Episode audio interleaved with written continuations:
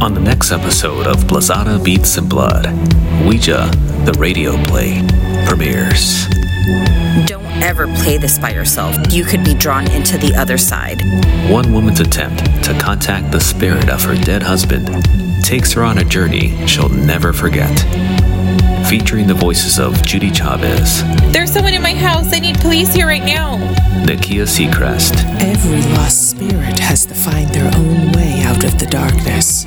Raven Napoli, Do you want to invite some spirit into your house? Do you want something in here with you and the kids? Chuck Vance, All clear, dispatch. The property has been secured.